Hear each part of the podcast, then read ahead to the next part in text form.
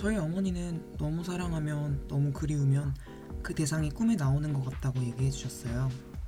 얼마 전에 제 꿈에 제가 너무 사랑하는 것들 중 하나인 고래가 나왔습니다.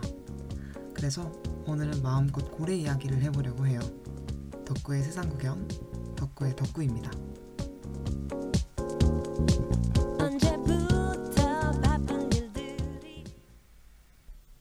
본격적인 방송 시작에 앞서 방송 청취 방법에 대해서 안내해 드리겠습니다.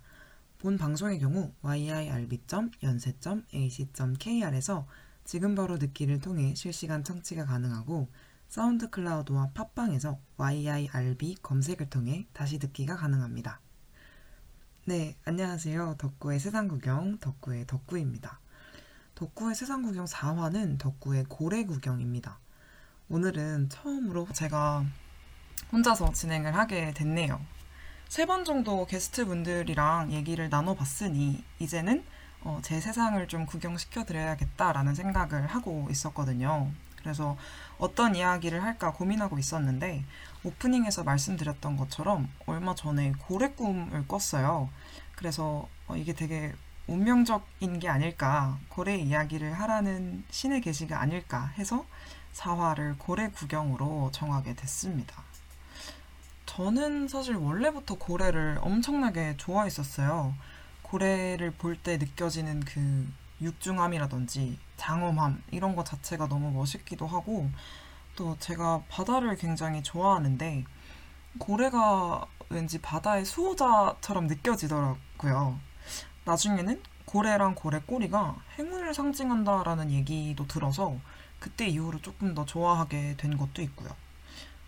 어, 왜 머릿속에 떠올리는 것만으로도 나를 행복하게 만들어주는 것들이 있잖아요. 그게 사람일 수도 있고 아니면 어떤 상황일 수도 있고 저는 그 바다를 유영하는 고래 모습을 상상하는 것만으로도 너무 행복해지더라고요. 마음이 편안해지기도 하고 왜 고민거리가 많을 때 우주나 별을 생각하라고 하잖아요. 그런 넓고 광활한 세계를 이렇게 그려보면 내가 먼지같이 엄청 작게 느껴지고 또 그런 작은 내가 갖고 있는 고민들은 되게 아무것도 아닌 것처럼 보잘 것 없는 것처럼 느껴지게 된다고요. 그거랑 좀 비슷한 게 아닌가라는 생각을 했었습니다.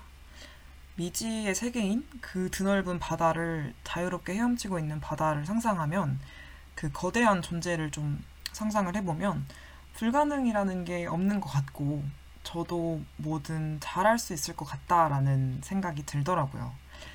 그래서 옛날부터 고래가 희망, 행운 뭐 이런 걸 상징하게 된 건가 뭐 이런 생각도 하게 됩니다.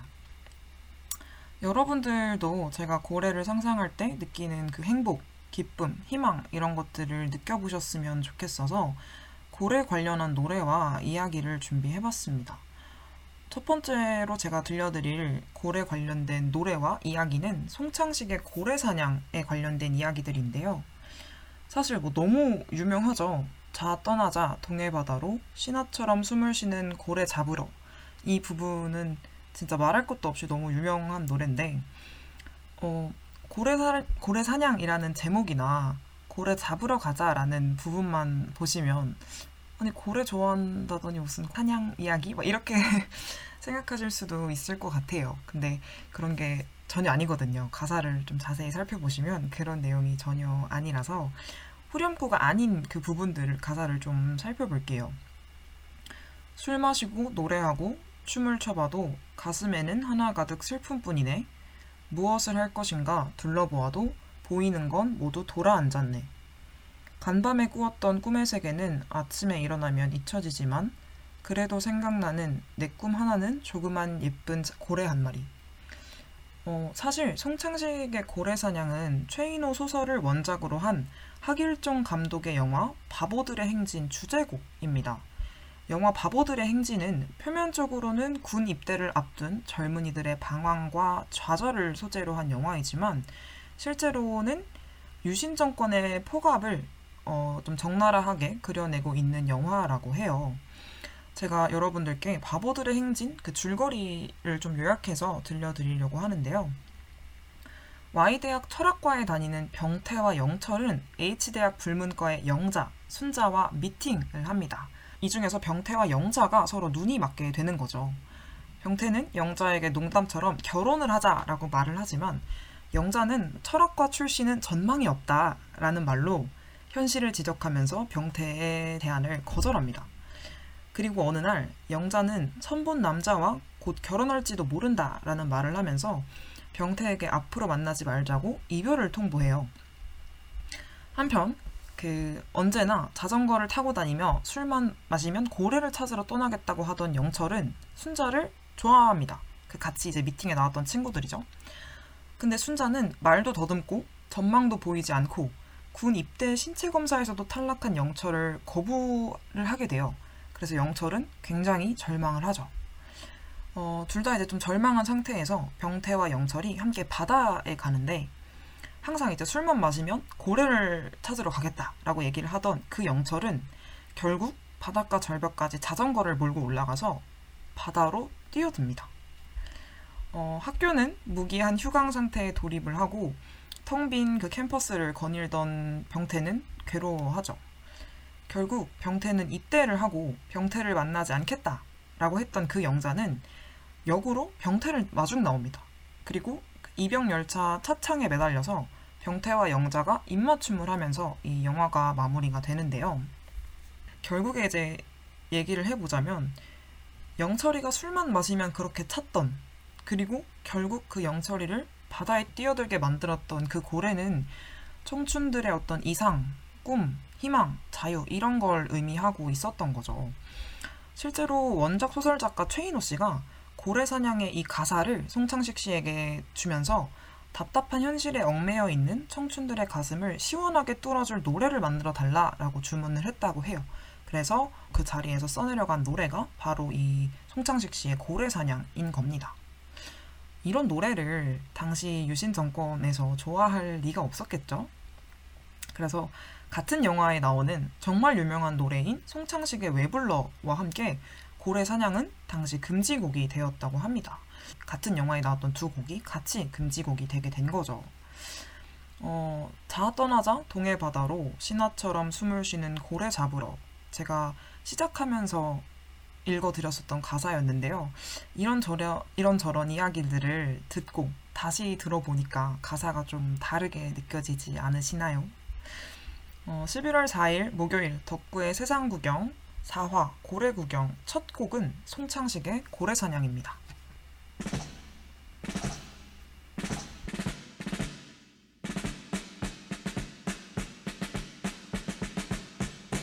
술 마시고 노래하고 춤을 춰봐도 가슴에는 하나 가득 슬픔뿐이네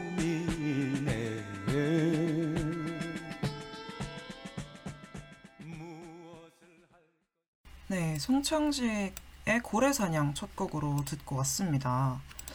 다음으로는 고래와 관련된 시를 두 편 정도 소개해 드릴까 해요. 첫 번째 시는 정일근 시인의 나의 고래를 위하여라는 시인데요. 정일근 시인은 실제로 고래를 사랑하는 시인들의 모임 대표로 고래 문학제를 개최하는 등 고래 운동가로 활동을 하고 계시다고 합니다. 그래서 그런가 제가 읽어봤던 고래에 관련된 시 중에서는 뭔가 가장 그 고래에 대한 애정이 잘 느껴지는 것 같아서 굉장히 이 시가 마음에 들더라고요. 어, 읽어드리기에는 제가 너무 부끄러워서 제가 가장 좋아하는 부분들만 네, 좀 읽어드리도록 하겠습니다. 굉장히 좋은 시니까 여러분들 기회 되신다면 전문을 꼭 읽어보셨으면 좋겠네요. 어, 정일근의 시 나의 고래를 위하여는 이렇게 시작됩니다. 불쑥 바다가 그리워질 때 있다면 당신의 전생은 분명 고래다. 시작이 굉장히 임팩트가 있죠. 저는 사실 앞에서도 말씀드렸지만 바다를 굉장히 좋아해요. 성격도 좀 즉흥적인 편이라 아 바다 보고 싶다, 바다 가고 싶다 이러면 가까운 오이도를 지하철 타고 혼자 다녀오거나 아니면 아버지께 부탁드려서 뭐 대부도, 제부도 이런 좀 가까운 바다에 다녀오는 편이거든요. 얼마 전에는 생각보다 저희 집에서 속초 가는 교통편이 나쁘지가 않길래 속초로 여행도 다녀왔었었는데 아, 이 시를 읽고서 아, 나는 전생에 고래였구나. 이런 생각을 갖게 됐습니다. 그 전까지는 사실 제가 바다를 하도 좋아하니까 주변 사람들한테 어, 너는 전생에 무슨 물고기였나 봐 이런 말을 굉장히 많이 들었었거든요. 근데 이제 누가 그렇게 얘기를 하면 앞으로는 아, 난 전생에 고래였어 라고 대답을 할까 합니다. 네, 계속 읽어볼까요? 시의 끝부분입니다. 보고 싶다는 그 말이 고래다. 그립다는 그 말이 고래다. 저는 왠지 모르게 이 끝부분이 엄청나게 와닿더라고요. 누구나 마음에 사랑, 그리움을 품고 사는데 그게 고래라는 거. 세상에 있는 모든 사랑할 수 있는 것들이 고래가 될 수 있다는 거. 그게 참 좋더라고요. 개인적으로 저는 고래도 사랑하고 사랑도 사랑하는 사람으로서 사랑할 수 있고 사랑할 수 있는 것들이 다 고래가 된다는 그래서 사람들은 다 마음속에 고래를 품고 산다는 이 내용이 너무너무 마음에 들어서 여러분들께 소개를 꼭 해드리고 싶어서 갖고 와 봤습니다. 어, 끝부분 말고도 중간 부분에 보면 나에게 고래는 사랑의 이음동이여 라는 구절이 나와요. 사실 조금 웃기다라고 생각하실 수도 있는데 저는 이 부분을 읽으면서 그 아이돌 분들 팬사인회가 생각이 나는 거예요. 왜 팬사인회 할 때 보통 이제 포스트잇이나 뭐 이런 거에 질문 준비해 가시잖아요. 그게 이제 뭐 듣고 싶은 거라든지 뭐 궁금한 걸 물어보는 그런 건데 어, 한때 이게 굉장히 유행했었거든요. 그 포스트잇 질문에 세상에 사랑해라는 말이 없어지면 그 어떻게 사랑해를 표현할 건지를 이 아이돌 분들께 여쭤보는 게 굉장히 유행이었던 걸로 기억을 하고 있어요. 저는 이제 이 시를 보고 딱 그 구절에서 아 나는 세상에 사랑해라는 말이 사라지면 고래라는 단어를 넣어서 표현해야겠다라고 혼자 그렇게 생각을 해봤었거든요. 근데 이렇게 보니까 시라는 게 정말 대단하지 않나요? 어떤 단어가 세상에서 사라져도 그 단어를 물론 완벽하게는 재현할 수 없겠지만 그 단어를 표현할 수 있게 해준다는 것 자체가 너무 대단하다라는 생각이 들더라고요. 네, 두 번째 시로 이제 넘어가 보도록 하겠습니다. 슬픔이 기쁨에게, 수선화에게, 미안하다 등의 시로 우리에게 너무 잘 알려져 있는 시인이죠. 정호승 시인의 고래를 위하여라는 시입니다. 되게 공교롭게도 그 시 두 개의 제목이 굉장히 비슷해요. 근데 내용은 조금 다른 다른데 어, 정호승 시인의 시 같은 경우에는 제가 조금 읽어드리도록 하겠습니다. 푸른 바다에 고래가 없으면 푸른 바다가 아니지. 마음속에 푸른 바다에 고래 한 마리 키우지 않으면 청년이 아니지. 푸른 바다가 고래를 위하여 푸르다는 걸 아직 모르는 사람은 아직 사랑을 모르지. 고래도 가끔 수평선 위로 치솟아 올라 별을 바라본다. 나도 가끔 내 마음속의 고래를 위하여 밤하늘 별들을 바라본다. 앞의 내용은 뭔가 고래에 대한 애정 혹은 그냥 사랑 이런 시였다면 정호승 시인의 시 같은 경우에는 꿈을 키우고 목표를 가져라 라는 내용의 시죠. 고래는 정말 꿈, 희망, 뭐 목표 이런 미래지향적인 의미를 엄청나게 많이 담고 있는 것 같아요. 뭐, 물론 담고 있다기보단 사람들이 부여하는 거긴 하지만 여러분들 마음속에 또 혹시 고래가 있으신가요? 저는 감사하게도 마음속에 고래가 있어요. 다만 저는 시랑은 조금 다르게 그걸 키우거나 하고 있진 않고 그냥 알아서 잘 자라고 있는 그 고래를 품고 있을 뿐입니다만 어, 아무튼 마음속에 고래가 있는데 근데 이 방송을 듣고 계시는 청취자 분들 중에 혹여라도 어, 고래가 없으시다면 어, 아 나는 고래가 없는데 하고 슬퍼하시거나 조급해하지 않으셨으면 좋겠어요. 왜냐면 어, 여러분들 마음에는 바다가 있는 거잖아요, 지금. 그리고 바다가 있는 한 고래는 언젠가는 옵니다. 저는 그렇게 생각하거든요. 고래는 바다에서 살 수밖에 없기 때문에 여러분 마음에 바다가 있는 한 언젠간 그 고래가 올 거예요. 그래서 지금 당장 내 마음에 고래가 없다고 해도 너무 속상해 하거나 하지 않으셨으면 좋겠어요.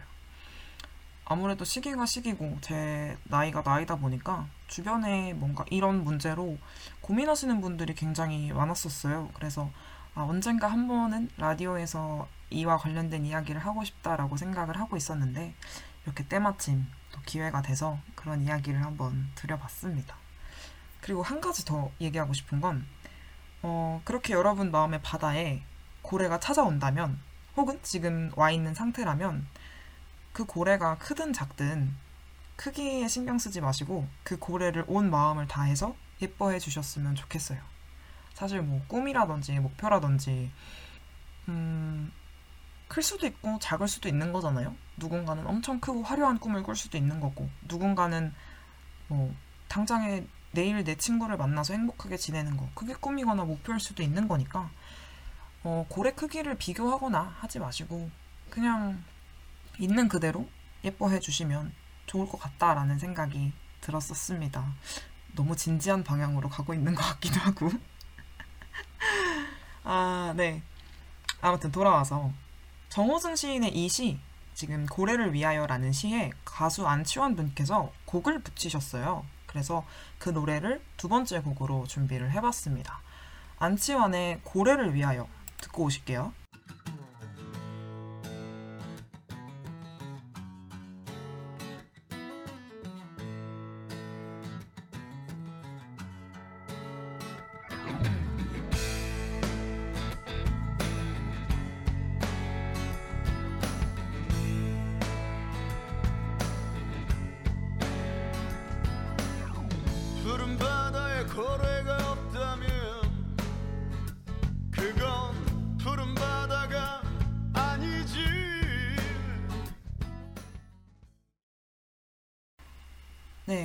네, 안치환의 고래를 위하여 듣고 왔습니다. 어, 다음으로는 고래와 관련된 노래 이야기들을 좀 이어 나가 볼게요. 어, 첫 번째로 소개해드릴 곡은 NCT 드림 분들의 고래라는 곡입니다. 고래는 2021년 5월 10일 발매된 NCT 드림의 첫 정규 앨범 맛에 실려 있는 수록곡인데요. 어, 곡 소개를 좀 읽어 드릴게요. 고래는 감성적인 멜로디와 속도감 있는 비트의 대비가 매력적인 밴드 사운드 기반의 미디엄 R&B 팝곡으로 가사에는 나와 너의 관계를 고래와 바다에 빗대어 표현, 마치 고래가 바닷속을 헤엄치듯이 너의 품에 깊게 빠져들고 싶은 마음을 생동감 있게 풀어냈다. 라고 합니다. 어, 그러니까 정리하자면 결국엔 나와 너의 관계를 고래와 바다로 빗대어 표현을 한 거라는 거죠. 실제로 1절 찰러시 파트에는 넌 아득한 나의 바다, 난 너의 품에 빠져 라는 가사가 나오고 2절 런쥔씨 파트에는 넌 유일한 나의 바다, 난 너의 눈에 잠겨 라는 가사가 나와요. 그래서 노래를 딱 들으면 아 나는 고래, 너는 바다로 표현한 곡이구나 라고 아실 수가 있을 텐데요. 사실 이 곡에서 제가 제일 좋아하는 부분은 제노 씨 파트예요. 이 부분 가사가 너무 예뻐서 제가 여러분들께 소개를 해드리고 싶은데 어, 제노씨 파트입니다. 심각해. 널 스치는 바람마저 질투해. 네 뺨에 내려앉은 달빛도 어노잉 미 그보다 더 가까이 내가 곁에 있을래. 가까이. 라는 가사입니다. 깊게 생각 안 했을 때는 아 그냥 질투가 많은가 보다. 그냥 달빛도 질투하고 바람도 질투하고 이 정도로만 생각을 했었었는데 잘 생각해 보니까 너가 여기서 지금 바다잖아요. 그래서 바다 표면에 바람이 불고 달빛이 비치는 걸 아, 이렇게 표현한 거구나 깨닫고 나니까 가사가 너무 예쁘게 들리는 거예요. 달빛이 물에 비치는 걸, 그러니까 달이 물에 비치는 걸 달빛이 뺨에 내려앉았다고 표현한 게 너무 감각적으로 느껴지고 그냥 가사가 너무 예뻤어요. 확 다가오더라고요. 그래서 한동안 이 노래 가사를 되게 하나하나 곱씹고 막 음미하면서 노래를 감상했던 기억이 나네요. 어, NCT 드림 노래 이 고래 관련해서 비하인드까지는 아니고 제가 한 가지 들려드리고 싶은 그 이야기가 있어서 그 이야기를 지금 좀 해볼까 하는데요. 이 고래의 원래 제목이 Die for You였다고 해요. 그러니까 어 너를 위해 죽겠다니 이게 무슨 말이야 싶으시잖아요. 근데 사실은 이게 그 고래의 어떤 그 특성을 굉장히 잘 살린 노래 가사와 제목이었더라고요. 어, 고래는 어류가 아니라서 아가미가 없어요. 즉 수중 호흡을 하지 못하기 때문에 숨을 쉬려면 주기적으로 정기적으로 이 물 밖으로 나와야 한다고 합니다. 우리가 왜 다큐멘터리에서 그 고래가 물 뿜는 모습을 되게 자주 보게 되잖아요. 그게 사실은 물을 뿜는 게 아니라 숨을 쉬고 있었던 거죠. 그러니까 다르게 말하자면 사실 고래는 바닷속에서 숨을 참고 있다라는 소리가 되는 거거든요. 그래서 실제로 범고래가 조금 무서운 이야기이긴 한데 범고래가 먹잇감으로 새끼 고래를 사냥할 때 새끼 고래 그 주위를 둘러싸고서 물 위로 올라오지 못하게 막아서 익사를 시켜버린대요. 그리고 이제 그 새끼 고래를 잡아먹는 거죠. 좀 무서운 이야기죠. 근데 이 점, 이 고래는 아 고래는 숨을 쉬려면 수면 밖으로 주기적으로 나와야 한다라는 그걸 생각하시면서 NCT 드림의 고래 가사를 읽어보시면 아마 좀 다르게 느껴지실 거라는 생각이 듭니다. 왜냐면 고래는 바다에서 살고 있긴 하지만 엄밀히 따지자면 온전하게 바다에서 살 수가 없는 거잖아요. 결국 살 수 없는 곳에서 살 만큼, 살아갈 만큼 너를 사랑하고 있다는 뜻이 되는 건데, 어, 고래를 살게 하는 곳이기도 하지만 죽게 할 수도 있는 곳인 그런 바다를 고래가 이만큼이나 사랑한다는 게 어, 너무 절절하게 느껴지더라고요.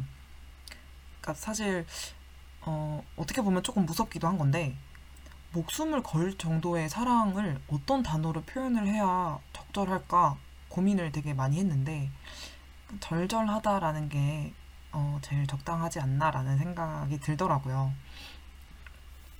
실제로 NCT 드림 이 분들 NCT 드림의 무대를 보시면 마지막 엔딩이 그 무대 중앙에 소파가 있고 소파를 활용한 안무들을 하다가 다 같이 그 소파에 쓰러지듯이 잠드는 엔딩이에요. 그게 잠드는 건지 결국 바다를 사랑해서 숨을 못 쉬고 쓰러진 건지 정확하게 우리는 알 수 없지만 어, 목숨을 걸 만큼 사랑하겠다라는 그 노래 내용과 굉장히 잘 맞는 안무, 잘 맞는 엔딩이 아니었나 하는 생각이 들더라고요. 무대도 그렇고 가사도 그렇고 정말 예술이지 않나요? 저는 어, NCT 드림 첫 정규 앨범 이 맛 앨범에서 제일 좋아하는 노래가 고래였거든요.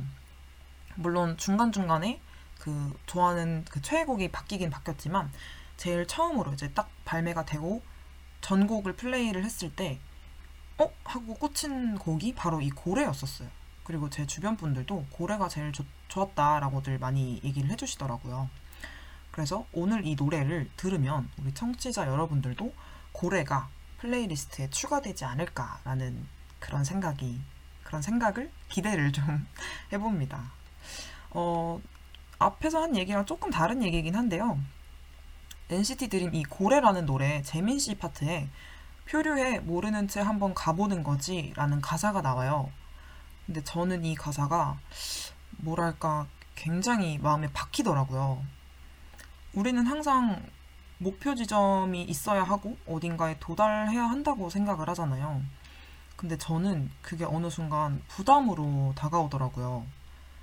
아니, 나는 그냥 살고 싶은데, 뭐가 없이 살고 싶은데, 자꾸 사람들은 저한테 목표를 설정해라. 그 목표를 향해 가라. 뛰어라. 이런 얘기들을 하니까, 나중에는 목표를 향해 나아가는 거, 그게 아니라 목표를 설정하는 것 자체가 너무 무섭고 힘이 드는 거예요. 근데 이제 그런 상황에서 그때 딱 이 노래를 들었었는데 모르는 채 한번 가보는 거지 라는 가사가 정말 귀에 정확하게 들렸었어요. 그래서 그때 위로를 참 많이 받았던 것 같아요. 어, 여러분들도 삶을 살다가 아, 왜 나는 이렇게 떠돌지? 왜 나는 이렇게 헤매지? 왜 나는 목표가 없지? 이런 생각이 들 때 그냥 스스로에게 아, 모르는 채 한번 가보는 거지 이렇게 위로를 해보시는 건 어떨까요? 때로는 남들이 나한테 하는 말보다 내가 나한테 하는 말이 더 와닿고 더 강력하게 작용할 때가 있잖아요.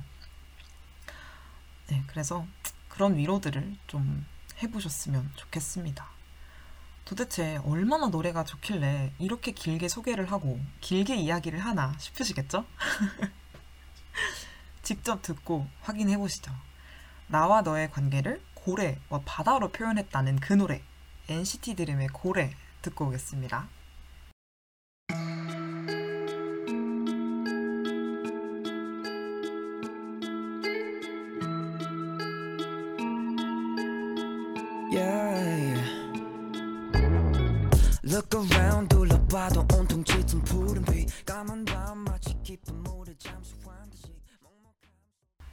네, NCT 드림의 고래 듣고 왔습니다. 어떻게 다들 플레이리스트에 추가하셨나요? 네, 두 번째 곡으로는 방탄소년단의 Whalien 52라는 고, 노래를 가져와 봤습니다. 어, 사실 저는 이거를 정확히 이 제목을 어떻게 불러야 되는지 모르겠어요. 어떤 분들은 Whalien 52라고 부르시고 어떤 분들은 뭐 52라고 부르시기도 하고 52라고도 부르시더라고요. 근데 저는 그냥 52라고 부르도록 하겠습니다. 어, 이 웨일리언 52는요, 2015년 11월 30일에 발매된 방탄소년단의 화양연화 파트 2 앨범에 수록된 수록곡입니다. 어, 사실 방탄소년단을 이 요 근래가 아니라 예전에 좀 좋아하셨던 분들이라면 아마 아실 거예요. 화양연화 이 네 글자가 얼마나 대단했는지. 저는 예전에 화양연화라는 단어만 들어도 울었었거든요. 눈물이 이렇게 주룩 나는 거죠. 그 아이니주와 런으로 이어지는 그 서사들과 그 뮤비들과 이런 그쵸? 그 말 안 해도 다 아시겠죠? 이 이야기를 하면 너무 길어지겠죠? 아무튼 그럴 정도로 그 명반이니까요. 내가 방탄소년단의 최근 노래밖에 잘 모른다 하시는 분들은 지금 제가 말씀드리고 있는 이 화양연화 파트 1도 좋고 파트 2도 좋고 그 앨범을 들어보시는 거를 추천을 드릴게요. 어, 특히 이 파트 2 앨범은요, 인트로, outro 포함해서 9곡이 수록되어 있는데 정말 다 좋아요. 물론 중간에 이제 skit이라는 게 있긴 하지만 아무튼 다 좋습니다. 네. 웨일리언 52로 돌아와 보죠. 앨범에 실린 그 곡 소개를 좀 살펴볼게요. 여기 세계에서 가장 외로운 고래가 있다. 일명 52고래. 52Hz의 높은 주파수로 노래하는 이 고래는 12에서 25Hz의 주파수로 의사소통하는 일반적인 다른 고래들과 어떤 이야기도 나누지 못한다. 그럼에도 불구하고 52 고래는 계속해서 노래한다. 외로이 꾸준하게. 네, 이게 앨범에 실린 실제 곡 소개고요.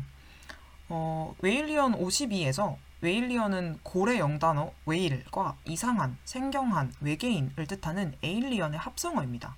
52는 앞서서 말씀드렸던 그 52Hz로 노래를 하는 고래를 나타내고요.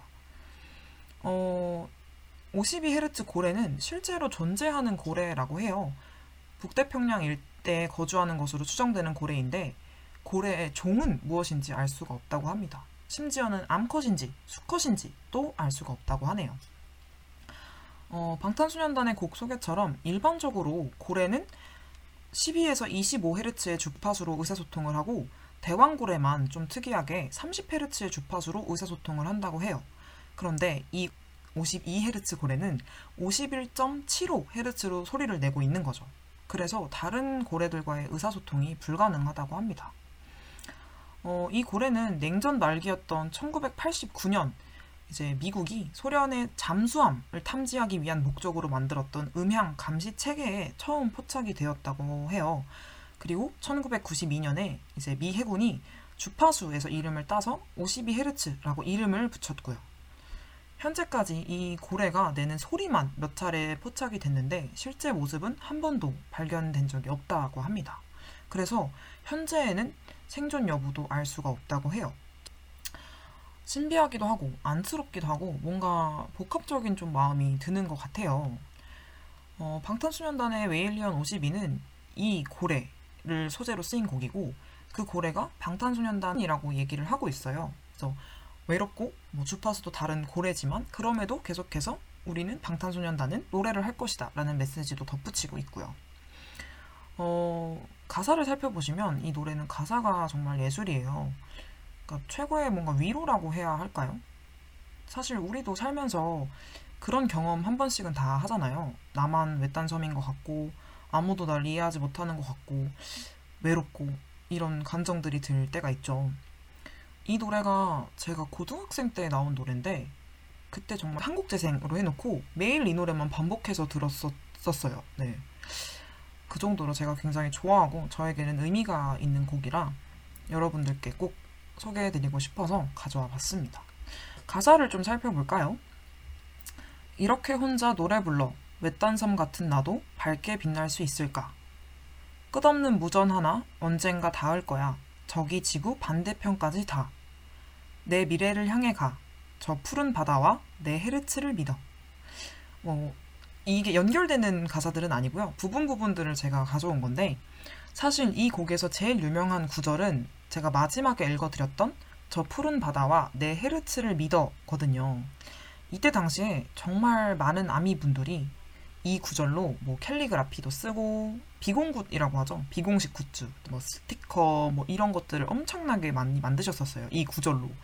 그만큼 약간 Whalien 52 하면 딱 바로 나오는 그 구절인데 어, 물론 저도 제일 좋아하는 가사 구절이기도 했었습니다.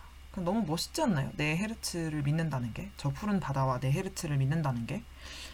음. 그리고 이게 노래를 제가 틀어드릴 건데 들어보시면 아시겠지만 랩 파트에서 이제 그 래퍼 분들이 외로움에 대해서 얘기를 해요. 자기가 갖고 있는 어떤 외로움이나 이런 것들에 대해 얘기를 하다가 바로 이제 노래가 연결되면서 제가 앞에서 읽어드렸던 그 가사들이 나오면서 위로를 하는 듯한 형식을 이렇게 띄고 있거든요. 대화하듯이 핑퐁 핑퐁. 어, 그런 구성, 그렇게 위로를 뭔가 건네고 있는 그 구성이 참 마음에 들더라고요. 어, 저 때는 지금 라떼는 나왔죠? 저 때는 이 노래가 콘서트장에 나오면 그냥 무조건 다 울었었어요. 거기 그 자리에 있는 모든 팬들도 울고 멤버들도 울고 막 떼창하면서 저 때는 그랬는데 지금도 그런지는 모르겠네요. 저도 엄청 울었었습니다. 지금은 굉장히 멋진 추억으로 남아있죠. 지금은 뭐 방탄소년단 콘서트 갈 수 있을까요? 못, 못 가겠죠? 네. 사실 근데 인생은 원래 외로운 거 아니겠어요? 인생은 저는 그렇게 생각합니다. 인생은 혼자 왔다가 혼자 가는 거예요. 이렇게 말하면 너무 그런가? 근데 근데 사실 이렇게 말하지만 저도 그런 생각을 했죠. 뭐 혼자 있는 것 같, 같다, 외롭다 하는 생각들. 근데 주위를 둘러보면 혼자가 아닐 때도 많거든요. 저도 제가 혼자인 것 같고 외딴 섬인 것 같고 그래서 막 도망도 많이 다니고 아예 땅굴을 판다 그러죠. 굴을 파고 숨은 적도 되게 많아요. 사람들이랑 연락도 좀 끊으려고 하고 어, 자주 그랬었어요. 사실은 굉장히 반성해야 되는 건데 제 친구분들이 고생을 되게 많이 하셨죠. 근데 나중에 이제 자세히 보니까 그런 저를 기다려주는 사람들이 있더라고요. 제가 뭐 동굴로 들어가든 땅굴을 파고 들어가든 나와 보면 항상 그 앞에서 기다리고 계신 분들이 있었어요. 그러니까 내가 외롭다는 생각이 드는 순간 내 주변에 있는 사람들 그리고 그 사람들이 주는 애정, 사랑 이런 것들이 안 보이기 시작하는 것 같아요. 그러니까 내가 내 눈을 가리는 거지. 내가 외롭다고 생각하면서. 어, 그러니까 그 외로움에 너무 무너지거나 걔가 가리는 그대로 가려지지 말고 주변을 조금 둘러보셨으면 좋겠어요. 사실 이 52Hz 고래도 그래요. 고래들은 이 친구와 의사소통할 수 없죠. 고래는 52Hz 고래와 의사소통할 수 없어요. 하지만 대신 인간들이 그 존재를 알아차렸잖아요. 완벽한 혼자, 완벽한 고립이라는 건 어, 없는 것 같다고 저는 생각해요. 어, 그리고 무엇보다 사실 아 이건 좀 딴 얘기긴 하지만 52Hz가 외로울까요?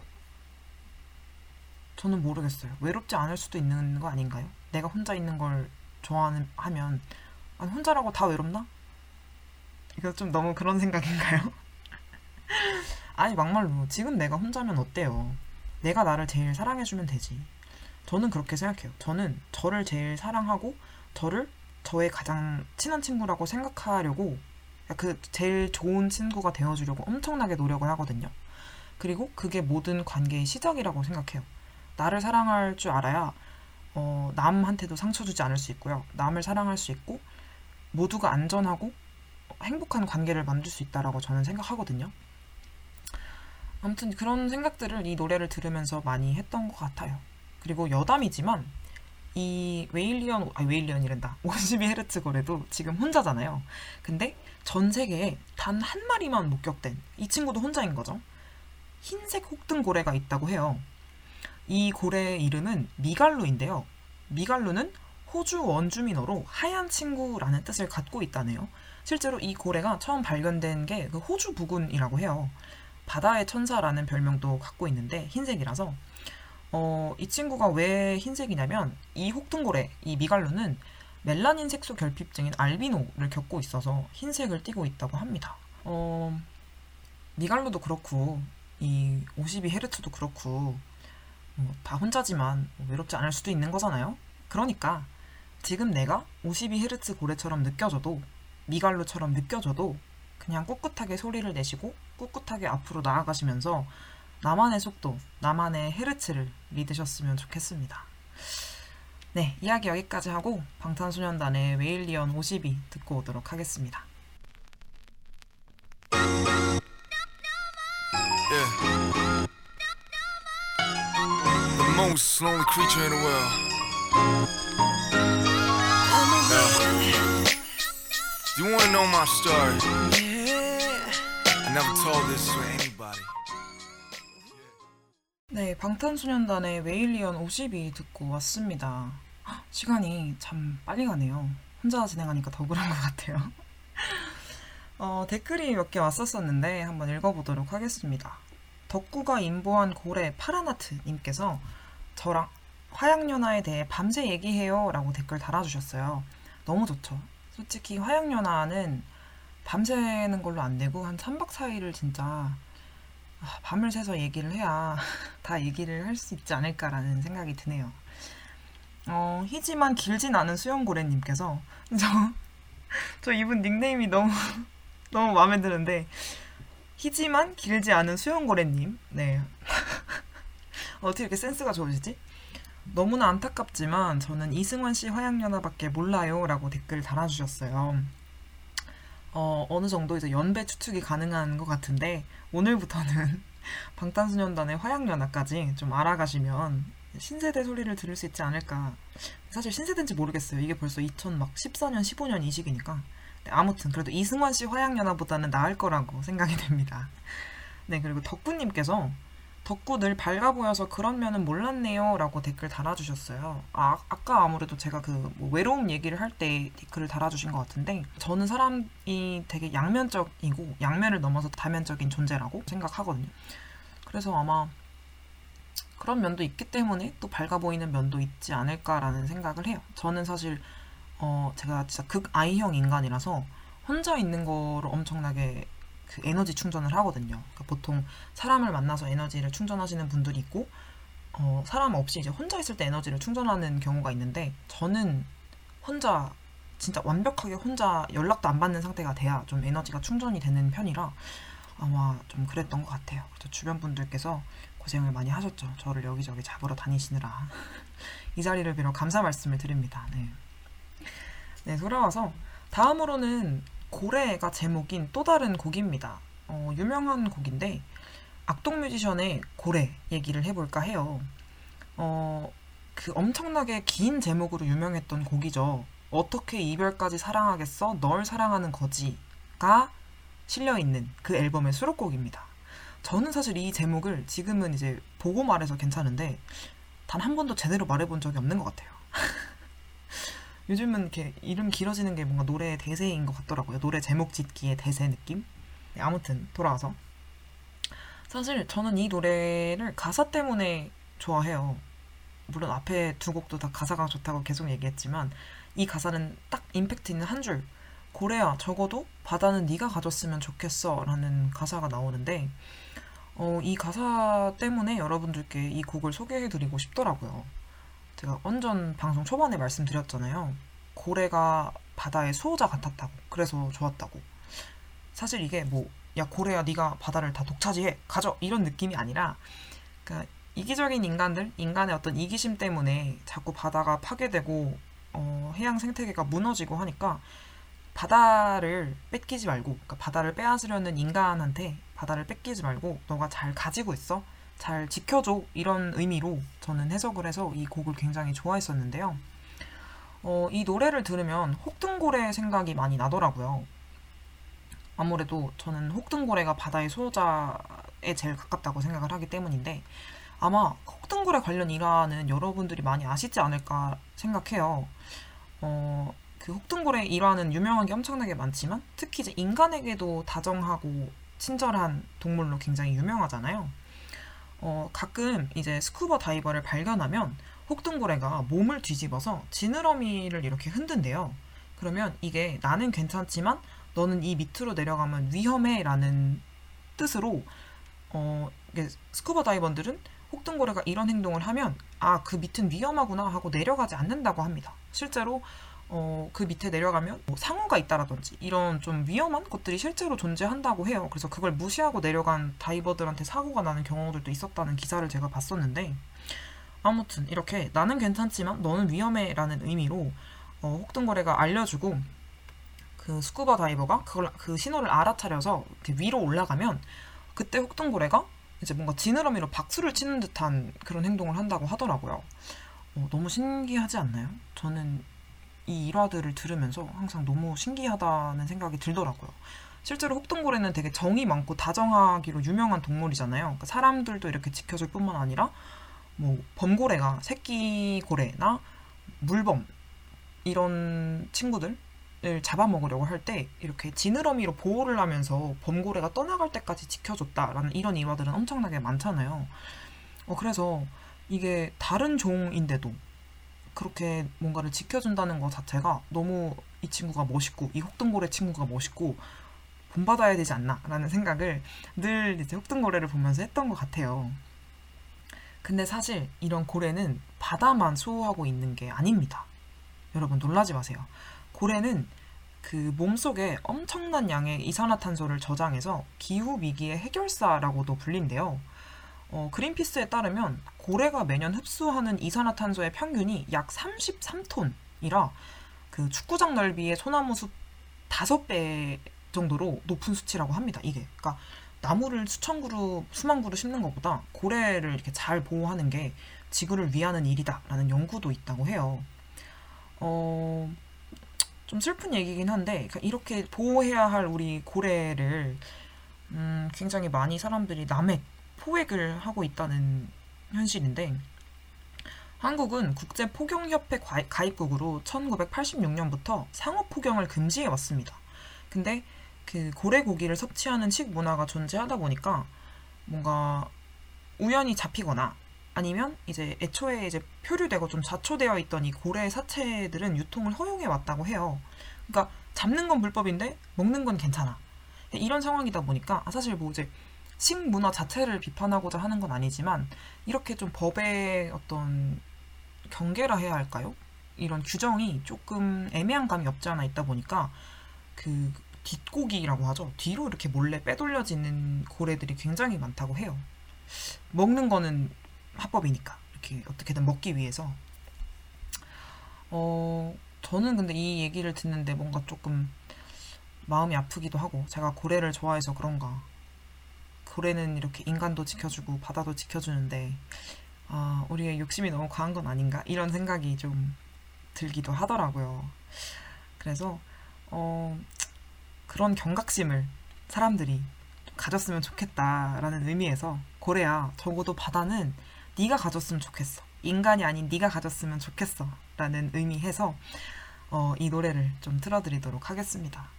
정말 가사대로 바다는 고래가 가졌으면 좋겠네요. 악동 뮤지션의 고래 듣고 오도록 하겠습니다.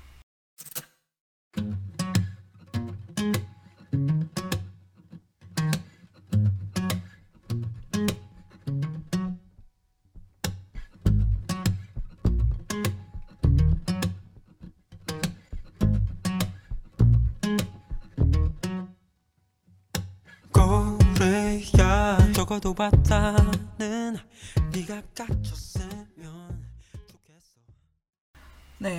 뮤지션의 고래 듣고 왔습니다. 벌써 마지막 곡, 고래와 관련된 마지막 곡 이야기를 할 때가 됐는데요. 바로 크라잉넛의 디지털 싱글 안녕 고래입니다. 어, 이상하게 저는 이 노래가 되게 슬퍼요. 멜로디도 신나고 가사도 뭔가 슬플 만한 요소들이 많지는 않거든요. 그러니까 고래가 하늘로 올라가네가 반복되고 멜로디도 되게 신나는 곡인데 이상하게 저는 이 곡이 되게 슬프게 느껴지더라고요.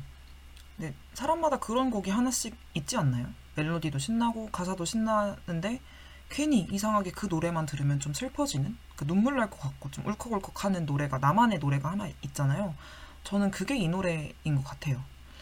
그냥 고래는 왜 하늘로 올라갈까? 고래는 바다에 있어야 되는데 이런 생각을 하기도 하고 모르겠어요.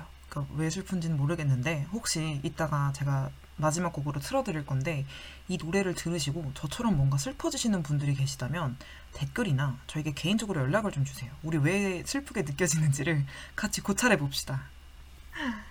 네, 아무튼 실제로 고래는 하늘로 올라갈 수 없지만 수면 밖으로 점프를 해서 장관을 연출하기도 합니다. 여러분들도 그 다큐멘터리에서 굉장히 많이 보셨을 거라고 생각이 돼요. 그 막 고래들이 이렇게 수면 위로 점프를 하면서 막 턴을 하고 물을 엄청 이렇게 뿌리 흩뿌리면서 하늘 위로 날아오르는 것처럼 행동하는 그 모습이요. 그러한 행동을 전문 용어로 브리칭이라고 한대요. 고래가 그렇게 브리칭을 하는 이유에는 여러 가지가 있지만 뭐 커뮤니케이션을 위해서 아니면 기생충이나 따개비 같이 이제 고래의 몸에 붙어 있는 유해 생물들을 제거하기 위해서 혹은 이제 뭐 날치와 같은 그런 먹이를 잡기 위해서 여러 가지 설이 있다고 합니다. 뭐 복합적인 이유 때문에 이 브리칭을 하는 거겠죠. 그런데 이 모습 때문일까요? 고래가 바다가 아닌 하늘에 있는 그림이나 일러스트들을 꽤 많이 본 것 같아요. 근데 저는 이게 굉장히 특이하다고 생각을 했었거든요. 왜냐면 우리는 바다에 있는 사자, 바다에 사는 호랑이 이런 걸 생각해 본 적이 없잖아요.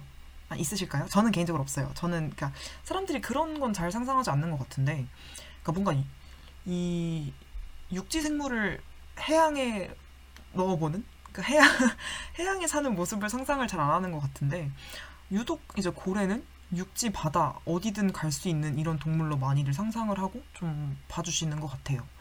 음, 사실 얼마 전에 제 꿈에 고래가 나왔다고 했잖아요.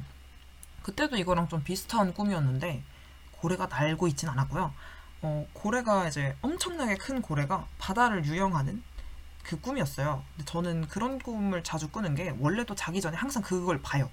제가 굉장히 좋아하기 때문에 어, 고래 아니면 가오리가 이렇게 바다를 유영하는 장면을 저는 항상 보거든요. 그러니까 내셔, 내셔널 지오그래피에서 보기도 하고 아니면 뭐 그런 영상들만 모아놓는 계정이 있으면 인스타도 이제 팔로우를 해놓고 이러는데 어, 그때는 좀 특이하게 그러니까 거꾸로죠. 그 주변이 오히려 구름이 있는 꿈이었어요. 그러니까 바다를 유영하는 고래 옆에 구름이 이렇게 깔려 있는 사실상 말이 안 되는 거긴 하죠. 그 구름이 이제 어떻게 보면 물인 거니까. 근데 그냥 그 꿈이 너무 그리고 그 장면이 너무 예뻤어서 그게 되게 기억에 남더라고요. 그래서 아 고래 이야기를 해야겠다. 어, 좋아하는 이야기를 할 때 스타트를 끊을 때 고래 이야기를 해야지라고 생각을 하게 됐었었는데요. 음 신기하지 않나요? 그- 그게 뭔가 말로 표현 묘사를 하기가 너무 어렵지만 정말로 예쁜 꿈이었었어요. 그리고 저는 고래 꿈을 꿀 때마다 그렇게 기분이 좋더라고요. 그 오프닝에서 말했던 것처럼 어머니께서 사랑하면 그리고 보고 싶으면 그 존재가 꿈에 나온다라는 얘기를 하셨었어요. 어, 정말로 그러니까 제가 느끼기에도 정말 사랑하면 그 사랑하는 것들은 꿈에 나타나는 것 같더라고요. 어, 여러분들 지금 이 방송을 듣고 계신 청취자분들의 오늘 밤 꿈에 사랑하는 존재 혹은 그리운 존재가 나오기를 제가 바라보도록 하겠습니다. 어, 조금 다른 이야기인데요. 굉장히 저랑 비슷한 생각을 하신 아이돌 분이 한 분 계셔서 그분 이야기를 좀 하면서 마무리를 해볼까 해요. 어, 몬스타엑스의 민영님께서 고래를 좋아하는 걸로 굉장히 유명하세요. 마침 또 어제 11월 3일이 몬스타엑스 민영님의 생일이었는데, 어, 민영님께서도 고래가 자기를 그리고 자기가 사랑하는 사람들을 원하는 곳에 데려다 줄 수 있을 것 같아서 일단 크잖아요. 크고 어디든지 갈 수 있을 것 같아서 그래서 고래를 좋아한다고 옛날에 말씀을 하셨었어요. 그 얘기를 듣는데 엄청 공감도 가고 고래가 그 뒤로 더 좋아지는 거예요. 내가 혹은 내가 사랑하는 사람들을 다 함께 우리가 갈 수 있는 어떤 곳으로 우리가 가고 싶은 곳 이상향으로 데려다 줄 수 있는 그런 존재다라고 생각을 하니까 고래가 더 좋아지더라고요. 그래서 어, 여러분들도 고래를 좋아하다라는 의미는 아니지만 그냥 좋아하는 무언가를 어, 만드시고 거기에 그냥 내 나름대로의 의미를 부여하셨으면 좋겠어요. 그렇게 어, 내가 의미를 부여할 수 있는 대상을 만들고 삼고 거기에 의미를 부여하고 그러고서 세상을 살아가는 게 저는 행복한 것 같아요. 제가 그럴 수 있는 사람이라는 게 너무 좋기도 하고. 그래서 어, 이 방송을 듣고 계신 모든 분들이 각자의 마음의 바다에 각자의 고래들을 좀 품고 사셨으면 좋겠습니다. 근데 아파에서도 말했지만 나는 고래가 없다. 고래가 안 오는데요? 라고 하더라도 어, 실망하지 마세요. 바다니까. 바다니까 언젠간 고래는 옵니다. 그래서 어, 각자의 어떤 꿈, 희망, 미래, 목표, 사랑, 그리움 이런 모든 고래들 그 고래들의 이름을 붙여서 그렇게 품고 사셨으면 좋겠습니다. 네, 오늘 방송은 여기서 마무리를 해야 할 것 같아요. 오늘 조금 일찍 마무리를 하게 됐는데 어, 여러분들 각자 각자의 고래와 함께 건강하고 행복한 삶을 사시기를 항상 기원하도록 하겠습니다. 마지막 곡 들려드릴게요. 마지막 곡은 크라잉넛의 안녕 고래입니다. 안녕. 다음 시간에 다시 만나요. 우리는 안녕. 안녕 고래야 어디 가니 친구들과